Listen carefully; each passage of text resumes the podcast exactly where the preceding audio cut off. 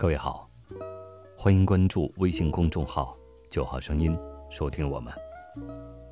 今天与您分享，我只想抱一抱小时候的我。我小时候一直很不快乐，非常非常不快乐。我小时候，我觉得世界不是我的，但我又跑不掉。不管是我有没有能力跑。懂不懂得跑，我都会卡在里面。我去舅妈家，拿一个玻璃杯倒水喝，正要喝，舅妈过来把杯子拿走。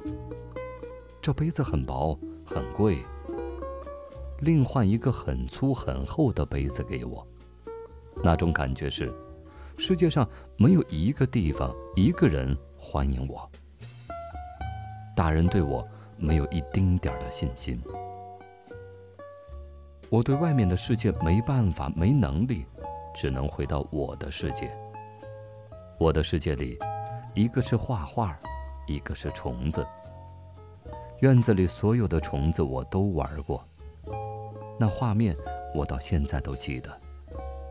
一个小孩蹲在墙角，一下子跑到这个墙角，一下子跑到那个墙角。只有在虫子面前，我最自在，因为。他们对我没有威胁感，也不会不接纳我。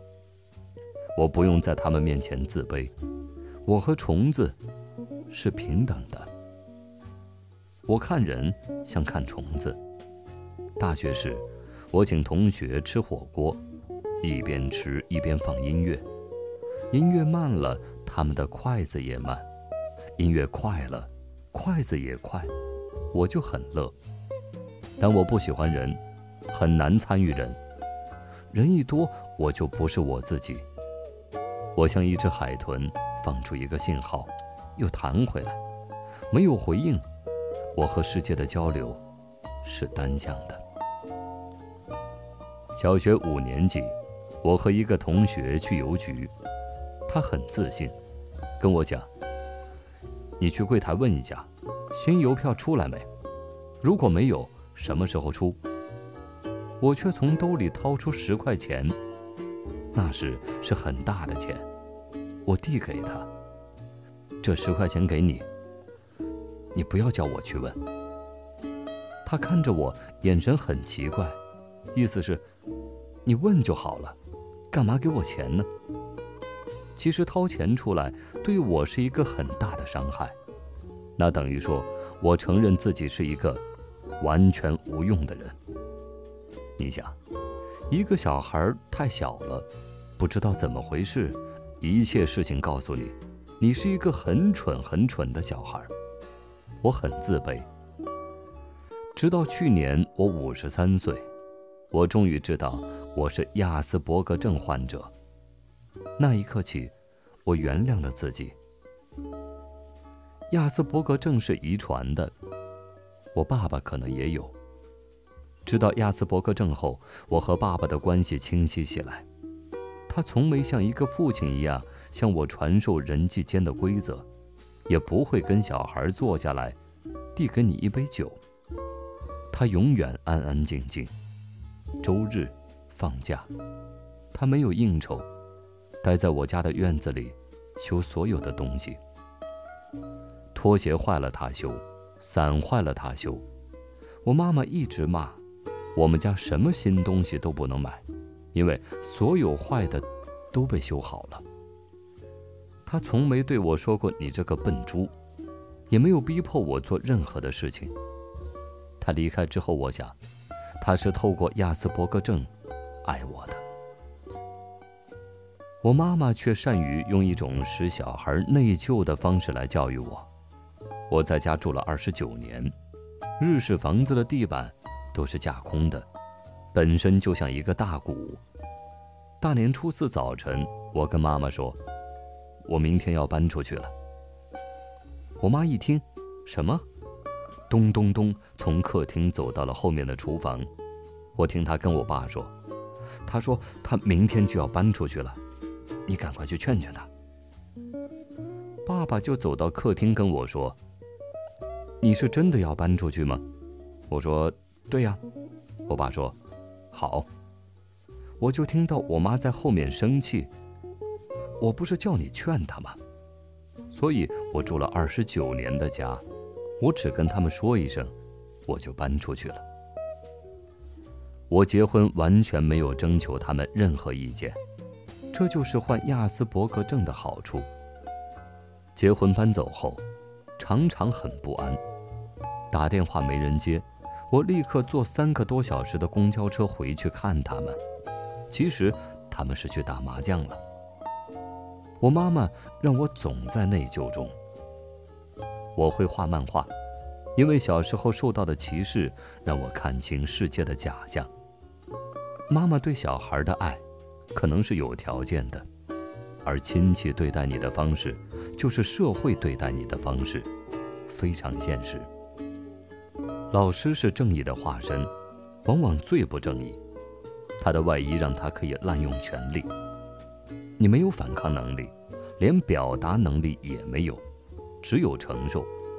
这就是真实发生在小小的我身上的事。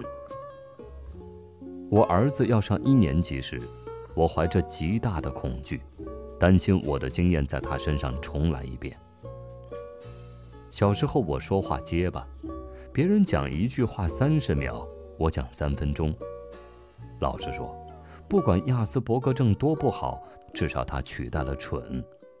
如果有时光机器让我回到小时候，我只想抱一抱小时候的我。我只想抱一抱他。如果有一天我变成大人，我可能就不会画画了。昨天晚上，我想了很久，我发觉我没有用漫画捍卫什么。其实我觉得，唯一在捍卫的是我的小时候。我小时候的状态是真实。我从来不是个称职的爸爸。我儿子小的时候，我一天到晚把他弄哭，我从来不让他。在我的意识里，坐下去开始玩就是两个小孩的战争。我不但不让他，还吓他。有一次，他哭着去找妈妈，我太太告诉他：“其实你爸爸身体里住着一个比你还小的小孩。”他那以后就没哭过。他说：“爸爸，我让着你，因为你比我小。”我儿子到现在都常常让我。他今年二十二岁，已经变成大人了。我好像没变化。我晚上睡觉。只要躺下去，就会想到飞碟。想到飞碟，我就很心安，很快就睡着了。想象我在老家的床上飘起来，全部是主观镜头。你看到屋顶越来越近，因为你往屋顶飘。你可以感觉到你一层一层穿过屋顶，先是墙，然后是夹板，然后是瓦，你就浮到空中。在你家屋顶上飘，飘越高，视野就越广。因为我常常去飘，有时候我两三岁，有时候我高中，有时候我二十几岁，时间不同，那里的房子、树都不一样。我可以把时间分成好几层。对别人来说，想象的世界可能只有他真的闲得没事儿干。喝了酒发了呆，才会偶尔出来一下。真实世界占他百分之九十的人生，我刚好相反。我花百分之九十的时间把我的世界弄得丰富有层次，然后我就待在里面，待够了，才出来应付一下外面。这个世界我是可以带着走的。我从台北到北京。我带着他走，我在飞机上眼睛一闭就可以进去。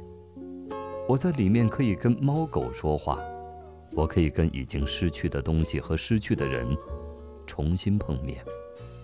碰到面，我们可以对话，我们可以一起做一些事情，一起走过一条街。所以，外面的世界只是我肉体生存的世界而已。今天的九号声音，又为你另存了一段时光之旅。晚安。